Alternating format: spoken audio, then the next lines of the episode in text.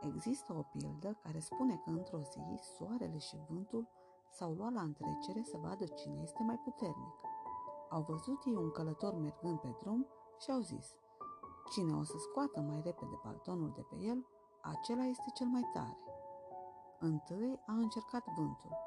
A început el a sufla străduindu-se să smulgă paltonul cărătorului și îi sufla după gure, prin mâneci, dar nimic nu-i reușea. Atunci vântul și-a adunat toate puterile și a suflat spre om cât de tare a putut.